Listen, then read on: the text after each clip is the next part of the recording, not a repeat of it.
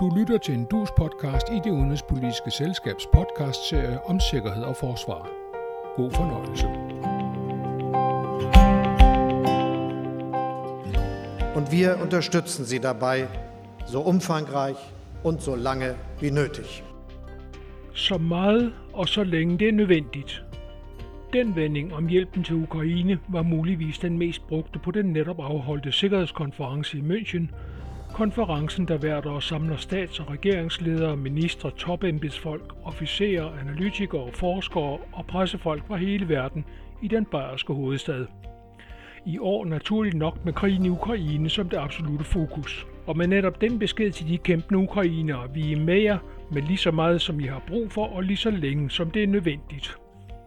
Det var den tyske kansler Olaf Scholz, vi hørte her, men beskeden genlød i alle indlæg. Den her podcast skal handle om signalerne fra den vigtigste af de årlige internationale sikkerhedskonferencer, den i München. Jeg er selskabets faste sikkerheds- og forsvarspodcaster, Tage Bagman. Velkommen til alle jer, der lytter med. Ladies and gentlemen, this panel discussion is called David on the Dnipro. Being David, the sling should get stronger right now. Hvis vi er David, der kæmper mod Goliat, så er vores bøn, giv os en større og bedre stenslynge. Ikke engang 72 timer efter det budskab til konferencen fra den ukrainske præsident Zelensky via en internetopkobling til München, kunne han personligt og i Kiev modtage den første større og bedre stenslynge fra en amerikansk præsident Joe Biden på et overraskelsesbesøg i den ukrainske hovedstad. Våben og ammunition til en værdi af knap 3,5 milliarder kroner, blandt dem de amerikanske eftertragtede mobile artillerisystemer HIMARS, flere af de virksomme Javelin antiluftskyts, flere granater af alle slags. Og det vil blive fuldt op af mere, lovede den amerikanske præsident, før han forlod Kiev for at genoptage det planlagte besøg i nabolandet Polen. Et besøg, der også har Ukraine og Ruslands angrebskrig i centrum. Hvor de vestlige diskussioner indtil nu har handlet om, hvilken slags våben man bør levere til ukrainerne, det er diskussionen om, hvor grænsen går for hvornår EU og NATO selv ses som krigsdeltagere, så blev de vestlige ledere i månederne, ugerne og især dagene op til München-konferencen dramatisk bevidste om, at de våbensystemer, der allerede er leveret til Ukraine, også skal have noget at skyde med, hvis de skal have nogen effekt. Og sparsommelighed er ikke et valg i krig. Ukrainerne bruger dagligt mere ammunition, end hele støttekoalitionen af 50 lande med NATO og EU i spidsen kan nå at producere. Det betyder i det lange løb, at Ukraine løber tør for noget at forsvare sig med. Og det er kun en ringe trøst, at Rusland på sin side også bruger sin ammunition op. Analytikere siger, at russerne fyrer 3-4 artillerigranater mod Ukraine, hver gang ukrainerne sender en granat afsted den modsatte vej. Og vi taler om 10.000 af granater hvert eneste døgn. Russerne har større depoter og har sat enormt skub i sin hjemmeproduktion, så vidt vestlige efterretningskilder kan vurdere. Putin har den fordel, at han kan kommandere den russiske rustningsindustri, mens de vestlige lande må overtale deres rustningsindustrier med markedspolitiske midler. Det vender vi tilbage til, for det bliver der talt rigtig meget om i München. Men først skal vi se på den anden effekt af, at ukrainernes krigsførelse bruger vestlig ammunition i rekordtempo. Så længe det ukrainske forbrug overstiger den vestlige produktion, udlignes den forskel ved at hente ammunitionen i de vestlige depoter. Og det gik nok an, så længe forventningen var, at krigen ville blive kortvarig. Men den forventning er der ikke længere, og derfor er ammunitionssituationen pludselig kritisk. For selvom en krig mellem Rusland og NATO ikke er lige for, så går det ikke an at tømme de vestlige ammunitionslager. For når der ikke er en akut russisk trussel mod NATO-området, og det vil i første omgang sige de baltiske lande, så handler det om, at NATO har styrket sin afskrækkelse gevaldigt i de seneste år, faktisk siden præsident Putin besluttede at tilegne sig Krimhaløen og støtte en løsrivelseskrig i Donbass. Og her er så problemet. Det hjælper fedt at stå med 10.000 af soldater og mængder af tunge våben i de lande, der er udsat for en russisk trussel, hvis NATO-alliancen ikke har de nødvendige lager af ammunition til at slå et eventuelt angreb tilbage. Afskrækkelse virker kun, hvis den er troværdig, og den er kun troværdig, hvis den, der vil afskrække, også virkelig har styrken til i givet fald at udkæmpe en krig. Det her er støttelandenes kerneproblem lige nu. og svaret er enkelt, som mange i München pegede på. Sæt produktionen op. Men støttelandene er som nævnt ikke kommandoøkonomier, og derfor er problemet komplekst. For den privatøkonomiske forsvarsindustri vil se i hvert fald to forudsætninger, før den kaster sig ud i en ny stor produktion. Den vil se langtidskontrakter, der gør nye investeringer i produktionsanlæg rentable, og det vil sige garantier for langtidssikret afsætning også efter afslutningen på en krig i Ukraine, og den vil se en offentlig finansiering af indkøbene på plads. Et særligt problem er, at støttelandene har fundet gamle eller nærgamle våbensystemer frem og sendt til Ukraine. Systemer, hvis resterende tjenestetid i NATO-landenes egne styrker enten er forbi eller er ved at udløbe. Det betyder nemlig, at produktionen af den passende ammunition til de systemer også er stillet i bero i nogle tilfælde for ganske længe siden. Når industrien derfor nu bliver bedt om at genoptage produktionen, så skal der investeringer i nye fabrikker, nye maskiner til, og der skal indkøbes råstoffer, og der skal ansættes mandskab. Som det blev påtalt i München, så er der noget, der kan gøres her og nu. For eksempel ved at få eksisterende produktionsanlæg til at producere i døgndrift og hen over weekenderne. Men den medicin dur kun, hvor der er en grundproduktion at bygge og udbygge på. Men kan man skære igennem byråkratiet og samtidig vinde rustningsindustriens tillid til de bestillinger, der kommer fra de enkelte støttelandes regeringer? Ja, lød det på konferencen. Vi kan måske bruge den model, som vi opfandt, da vi stod og manglede vacciner under covid-19-krisen, foreslog Estlands regeringsleder Kaja Kallas. Det var en model, som betød, at landenes regeringer skød penge i en fond, hvis ledelse så afgav bestillinger på vacciner udenom de normale nationale normer og byråkratier.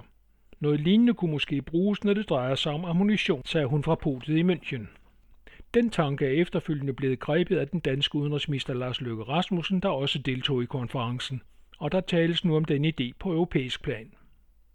Debatten om, hvilke våben der kan leveres til Ukraine, spillede ikke nogen større rolle. NATO, EU og de øvrige støttelande ser ud til at være rykket et betydeligt skridt væk fra diskussionen om, hvilke våben der overskrider en rød linje og giver donorlandene status som krigsdeltagere i direkte krig med Rusland. I stedet diskuteres nu, om man kan begrænse, hvordan de våben, der leveres, bliver brugt, eller måske rettere, hvor de bliver brugt. Kan man for eksempel aftale med ukrainerne, at de kampvogne, der leveres, kun bruges til kamp på ukrainsk område? Den debat er ikke så lige til, fordi de angreb, der rammer ukrainsk område, ofte nok udgår fra områder, der er så langt fra fronten, at de ligger sikkert inde på russisk område. For at skære det ud i pap, så bruger russerne så langtrækkende artilleri, at ukrainerne kun kan stoppe den beskydning ved at angribe russisk territorium, hvor russerne også har deres forsyningsdepoter. Og så kan det se svært ud at aftale med Zelenskis side, at den ikke bruger de langtrækkende HIMARS eller de langtrækkende kampvogne eller en skønne dag de jægerfly, som Ukraine måske også får leveret, til den slags angreb inde på russisk område. Men det er der, diskussionen er flyttet til. Ikke hvilke våben, der kan leveres, men hvordan de kan og må bruges.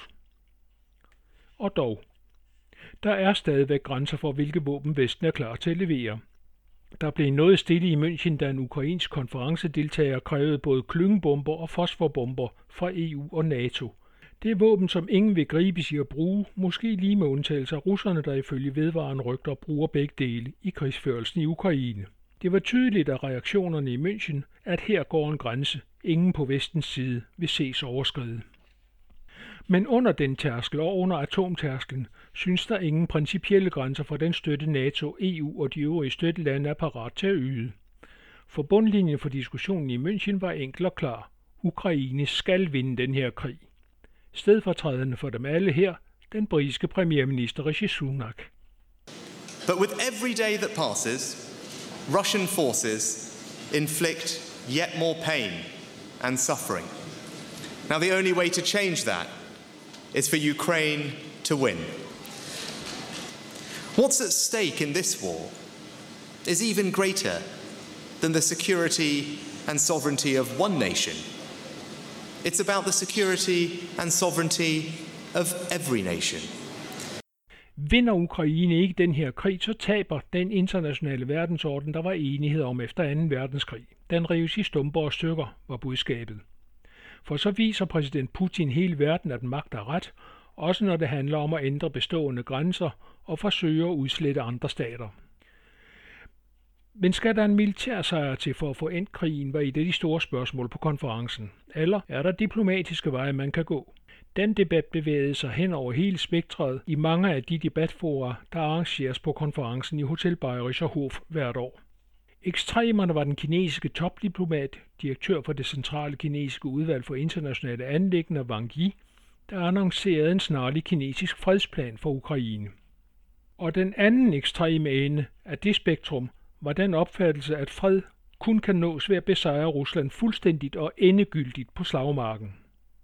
Interessant ved den konklusion er, at den ikke kom fra ukrainske hedspor, men fra russiske oppositionspolitikere, som Garry Kasparov, Mikhail Khodorkovsky, Sana Nemtsova og Irina Shabakova. Hver især fra oppositionelle russiske organisationer i eksil. De fire havde fået et lille sent hjørne i et såkaldt nightcap session lørdag aften til at præsentere deres synspunkter. Og de var så den russiske stemme på konferencen, der ellers tidligere har haft Putin selv, udenrigsminister Lavrov og andre højtstående magtkoryfæer i Moskva på besøg. Den nye konfrontation mellem Rusland og Vesten, Putins korstog for at genvinde russisk storhed, om man vil, daterer sig mange til netop München-konferencen i 2007. I dag er medieopbuddet i München så stort, at pressen er forvist til et pressecenter langt fra konferencehotellet. Men sådan var det ikke i 2007. Dengang stod jeg sammen med pressekolleger i den ene ende af Hotel Bayerischer Hof og fulgte Putins tale, der blev holdt 50 meter væk i hotellets store mødesal. Og vi der var der glemmer ikke, hvor stille der blev, mens Putin talte. Og heller ikke den storm, den orkan, anført af den legendariske amerikanske senator John McCain, der brød løs, da den var slut. Det var en ny istid i forholdet mellem Rusland og Vesten, der var brudt ud. For enden af den står indtil videre Putins krig mod Ukraine og i år var der ingen officielle repræsentanter fra Rusland inviteret. Med de fire russiske oppositionspolitikere kunne konferenceledelsen så hævde, at der var russisk deltagelse, og da ledelsen samtidig havde besluttet, at heller ikke det iranske styre, som ellers normalt er med i München, denne gang fik lov til at deltage, så kunne man hævde, at Putins Rusland ikke fik særbehandling. Og som i det russiske tilfælde var der også i det iranske tilfælde inviteret oppositionsrepræsentanter til konferencen for især at diskutere kvindernes retsstilling og de omfattende protester mod undertrykkelsen under præstestyret i Teheran. Iran er ellers et af de lande, den ukrainske støttekoalition grumme gerne vil have i tale, for det vil være en afgørende vending i krigen, hvis støttelandene kan overtale Iran til at holde op med at sælge iranske droner til Putin og, som planerne er, udvikle nye kampdroner i samarbejde med Rusland. I det hele taget en af de store opgaver for ukrainernes støttegruppe på 50 lande er at få resten af verden med i forsøget på at få overbevist Vladimir Putin om, at han er på den forkerte side af historien. Den store bekymring her er først og sidst Kina, som var med i München, vi hørte klippet lige før, og som annoncerede en fredsplan for Ukrainekrig. En plan, hvis 12 meget generelle punkter vi nu kender, og som ingen på den vestlige side tager for pålydende. Noget tyder på, at det er overladt til den franske præsident Emmanuel Macron at løje, hvor seriøse muligheder der er i planen. I hvert fald tager han til Beijing i april. Og præsident Zelensky har efter offentliggørelsen af planen sagt, at han er parat til at møde Kinas præsident Xi Jinping. Wang Yi gentog Kinas principielle holdning, at brug af magt er uacceptabel, at landenes territoriale integritet skal respekteres, og at Kina fuldstændig afviser brugen af atomvåben. Noget, der alt sammen også skal se i et Taiwan-perspektiv. Derefter afsluttede han besøget i München og hastede til Moskva for at vise Kinas solidaritet med Putinstyret. Og fra Beijing kom efterfølgende en skarp kritik af lande, der bærer ved til krigen i Ukraine med våbenleverancer. En kritik, som folk med forstand på kinesisk politik og kinesisk signalgivning siger er rettet mod den landegruppe, der støtter den ukrainske side. Og det samtidig med, at amerikanerne med udenrigsminister Anthony Blinken i spidsen på konferencen og umiddelbart efter den beskyldte Kina for at ville levere dødbringende våben til Ruslands krigsførelse og udtrykkeligt bad dem om at lade være. Hvor følsom diskussionerne med Kina er, var tydeligt i München, hvor den vigtige diskussion hvor følsom diskussionerne med Kina er, var tydeligt i München, hvordan vigtigere diskussion med kineserne om Ukraine var ved at blive kvalt i den åbne strid mellem USA og Kina om den kinesiske spionageballon, som amerikanerne skød ned over amerikansk farvand kort tid før konferencen. Et mellemspil, der fik USA til at aflyse udenrigsminister Antony Blinkens længe planlagte besøg i Beijing. Men her viste en af München-konferencens stærke sider sig så. For siden konferencen blev grundlagt for 59 år siden midt i den kolde krig, har den bestået af to hovedspor. Den ene er den store åbne konference, som i mellemtiden ved knopskydning er blevet til mange større og mindre konferenceelementer, men alle åbne. Det andet hovedspor har fra starten været at give konferencedeltagerne mulighed for at mødes diskret på to eller formandshånd i lokaler i de øvre etager på Hotel Bajers og Hof. Og den mulighed benyttede Blinken og Wang Yi sig af. De satte sig sammen uden for pressens syns- og hørevide, uden dagsorden og derfor uden nogen forhåndsforventninger.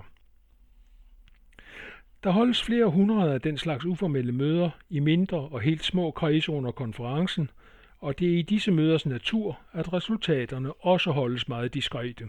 Ofte er det processen, som er det vigtige, og med til at lægge grunden for fremtidige mere formelle forhandlinger. Sådan var det også med det amerikansk-kinesiske møde.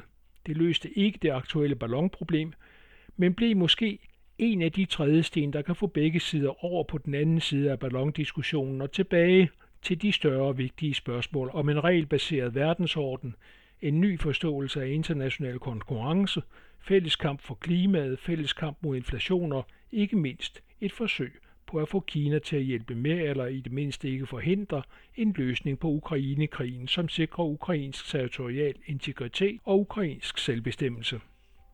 For er ammunition og våben til Ukraine det helt akutte problem, så er forsøget på at få resten af verden med i fordømmelsen og den internationale isolering af Putins styre afgørende for at få løst konflikten på lang sigt, på en måde, der ikke river den eksisterende verdensorden i stumper og stykker.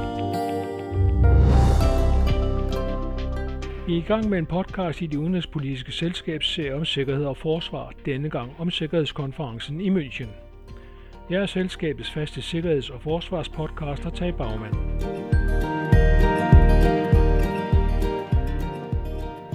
En del af sandheden om Ukrainekrigen er et spørgsmål om, hvem der er offer og hvem der er aggressor i den krig, optager den nordlige halvkugle langt mere, end den optager den sydlige.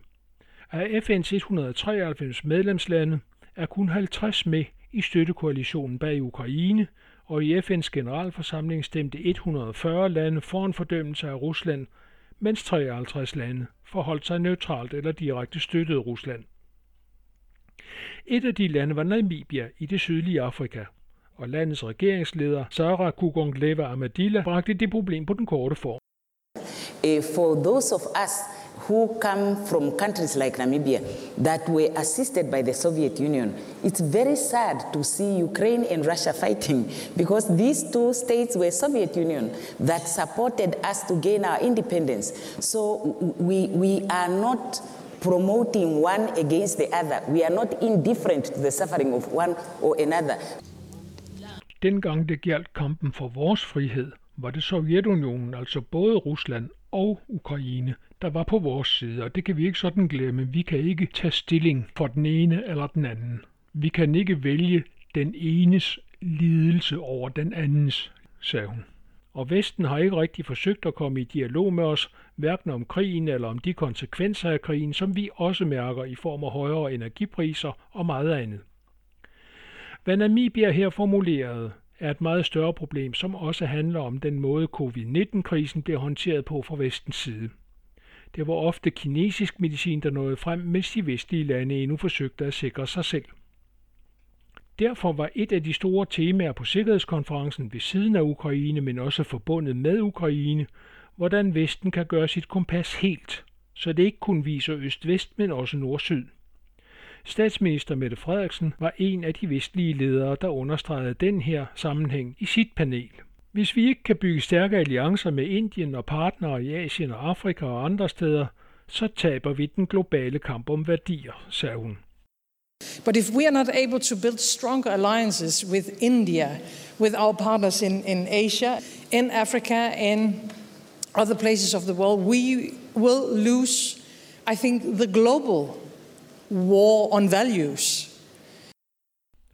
Så langt handlede konferencen om, hvordan man kan hjælpe ukrainerne til at slås, og hvad der skal til for at få krigshandlingerne til at stoppe. Men hvad skal der ske, når våbnene tiger? En ukrainsk konferencedeltager var ikke i tvivl om, hvad der skal til, for at en eventuel våbenhvile kan blive til en varig fred. Han citerede den romerske senator Catos berømte ord om, at han i øvrigt mente, at Roms fjende Karthago burde udslettes fra jordens overflade, og sagde, Rusland bør udslettes. Russia, det lænder messe. Der var ingen, der tog den tanke op, men en gennemgående tanke var, at der ikke kan skabes en varig fred med Vladimir Putin ved magten i Moskva. Og der var mange og lange diskussioner om at holde Rusland ansvarlig både for den oprindelige aggression og for en krigsførelse, der ser ud til at bryde mange af krigens love og normer. USA's vicepræsident Kamala Harris brugte sine erfaringer som offentlig anklager i Kalifornien og som delstatens justitsminister til at slå fast, at vestens egne værdier tilsiger, at alle retsgarantier over for den anklagede gælder, og at bevisbyrden ligger hos den, der anklager. USA har tidligere sagt, at der er håndfaste beviser for russiske krigsforbrydelser i Ukraine, men Kamala Harris gik et betydeligt skridt videre og sagde, at hun med sin baggrund ikke vil tøve med at sige, at Rusland er skyldig i den meget mere omfattende anklage for forbrydelser mod menneskeheden. I spent the majority of my career as a prosecutor. I know firsthand the importance of gathering facts and holding them up against the law. In the case of Russia's actions in Ukraine, we have examined the evidence. We know the legal standards. And there is no doubt these are crimes against humanity. Løftet fra den amerikanske vicepræsident til ukrainerne var, at Rusland vil blive holdt ansvarlig. Ikke kun de soldater, der begår uhyreligheder ved fronten og mod den ukrainske civilbefolkning, men også de ledere, politiske og militære, der tager beslutningerne. Britiske Rishi Sunak var inde på samme tanker og tilføjede, at der skal findes en vej, der leder til, at Rusland også økonomisk kommer til at bidrage til genopbygningen af de ødelagte ukrainske byer. Men at få stanset krigen, stille de skyldige i lovbrud til ansvar og genopbygge Ukraine er ikke nok. Og med mindre man vil følge den ukrainske delegat, der vil have Rusland udryddet helt og holdent, så står vi tilbage med to afgørende spørgsmål. Hvordan sikrer vi Ukraine mod nye angreb, og hvordan håndterer vi et måske fortsat fjendtligt stemt Rusland efter krigen? Der var i hvert fald to konkrete bud på sikkerhedsgarantier til Ukraine. Medlemskab af EU og medlemskab af NATO. Men det EU, som er parat til politisk at sætte farten i medlemskabsproceduren for ukrainerne op, har ikke samme håndfaste sikkerhedsgarantier i sin solidaritetsregel som NATO-pagtens paragraf 5, og det NATO, der har håndfaste garantier, vil ikke gå på kompromis med de kriterier, der skal opfyldes for at blive medlem af alliancen for at sikre en hurtig optagelsesproces. Og hvad skal ukrainerne så stille op i mellemtiden, mens de venter på det eftertragtede medlemskab af NATO? Det er en hovedpine, der lige nu plager alliancen, og bag kulisserne arbejdes der på at finde sikkerhedsgarantier, som ikke bare beroliger ukrainerne, men som samtidig er robuste nok til at afskrække et efterkrigs Rusland fra at gøre et nyt forsøg på at erobre dele af det ukrainske territorium. Og hvis, når sådanne midlertidige sikkerhedsgarantier findes, står tilbage at arbejde med at finde en ny europæisk sikkerhedsarkitektur, som bevarer den regelbaserede verdensorden, der er de små landes bedste garanti mod at blive kørt over af større, mere magtfulde naboer.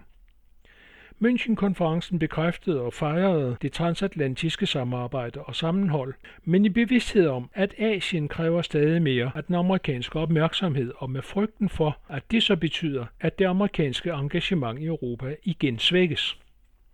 Europæisk suverænitet eller europæisk selvstændighed et ekko af den tidligere tyske kansler Angela Merkels ord om, at Europa skal kunne mere selv, var et omdrejningspunkt i den her diskussion. Og modsat lignende diskussioner tidligere, så var det i år helt tydeligt, at der var tale om en europæisk selvstændighed inden for rammerne af NATO og samarbejde med USA. Noget selv Frankrigs præsident Emmanuel Macron understregede meget tydeligt. Det var en diskussion, som cirklede omkring en styrkelse af det europæiske forsvarsindustrielle samarbejde – udviklingen af et nyt europæisk kampfly, en ny europæisk kampvogn, et europæisk droneprojekt. Og så pengene naturligvis. Flere penge til forsvar og til fælles europæiske militære evner. Men alt sammen under overskriften at styrke det europæiske ben i NATO. Og dog. Macron havde i sine forslag for en fremtidig europæisk sikkerhedsstruktur en gammel kending med, nemlig forslaget om på en eller anden måde at europæisere de franske atomvåben, altså tilbyde en slags fransk atomparaply over Europa. Det fik tyskerne til at holde lange tænksomme pauser. De frygter den idé, men de vil ikke støde Paris. Bundlinjen er, at tyskerne ser et ja til de franske atomvåben som et nej til de amerikanske, og tyskerne vil under ingen omstændigheder krybe væk fra den amerikanske atomparaply. Tyskland har lige besluttet at købe amerikanske F-35 kampfly, blandt andet for at kunne opfylde det amerikanske krav til de lande, der nyder godt af den amerikanske atombeskyttelse, at de skal have våbensystemer, der kan bære de amerikanske atomvåben i en krigssituation. Den ene af de regerende tyske socialdemokraters formænd, Lars Klingbeil, gik der også tøvende på distance til Macrons tilbud. Og knap var konferencen slut, før atomvåbenproblematikken vandrede dramatisk opad på den internationale dagsorden med præsident Putins suspendering af den sidste af de store strategiske våbenbegrænsningsaftaler, New Start-aftalen mellem USA og Rusland. En selvstændig fælleseuropæisk forsvarsdimension ses også som en mulighed for Europa til at handle militært, hvor det er vigtigt for europæerne men måske uinteressant for amerikanerne, og hvor NATO derfor ikke er en mulighed. Det kunne være i Nordafrika, det kunne være i Middelhavet eller andre steder, hvor europæerne mener, at de har særlig meget på spil. Den nye tyske forsvarsminister Pistorius argumenterede det spor et stykke af vejen. En af de mange sidekonferencer var en spændende paneldebat om den rolle, som parlamenter i demokratiske stater spiller i krigstid – og her var den centrale deltager den nu tidligere formand for den amerikanske kongres, Nancy Pelosi, som netop har mistet posten, fordi flertallet i repræsentanternes hus er skiftet fra demokraterne til republikanerne. Et særkende for München-konferencen er det store antal parlamentarikere, der deltager, også fra oppositionspartierne. I år var der igen rekordmange medlemmer af den amerikanske kongres, både huset og senatet, med på konferencen, fra begge partier. Også den britiske politiske diskussion havde rekordstørrelse, ligesom Emmanuel Macron ikke ligefrem var ensom og uden landsmænd i München. De nordiske lande var der, og både finner og svenskere og de håbefulde NATO-kandidater mødte talstærkt op, og det var meget godt, for de to lande blev i fællesskab tildelt München-konferencens fineste udmærkelse, Ewald von Kleist-prisen, for deres indsats for et styrket fælles europæisk forsvar ved at søge optagelse i den atlantiske forsvarsalliance. Det har ganske vist ikke indbragt medlemskab endnu, men en lille reværnål og en medalje med konferencens motto, fred via dialog. Prisen er opkaldt efter Münchenkonferencens grundlægger og idemand Evald von Kleist, som var så forskrækket over, hvor tæt verden var på en atomkrig under Kubakrisen i 1962, og hvor lidt de europæiske lande i grunden vidste om atompolitik og atomstrategi i Washington, London og Paris, at han fik sat konferencen i søen et par år senere som et sted, hvor man kunne tale åbent og ærligt med hinanden. Dels i konferencerummet, dels i separate lukkede møder, alt under konferencens grundregel. At man taler med hinanden og ikke til hinanden, hvilket også forudsætter, at man lytter respektfuldt til andres meninger og argumenter. Det gjorde man også i år, måske med endnu større alvor end sædvanligt i bevidstheden om, at der raser en krig midt i Europa, mens vi taler. Og efter konferencen, efter sit overraskende besøg i Kiev og efter Putins atomtale i det russiske parlament Dumaen, satte præsident Biden sig sammen med sine polske værter og en gruppe af øst- og centraleuropæiske lande for at tale om næste NATO-akt i dramaet om Ukraine og Europas fremtid. Alliances topmøde i Vilnius i midten af juli.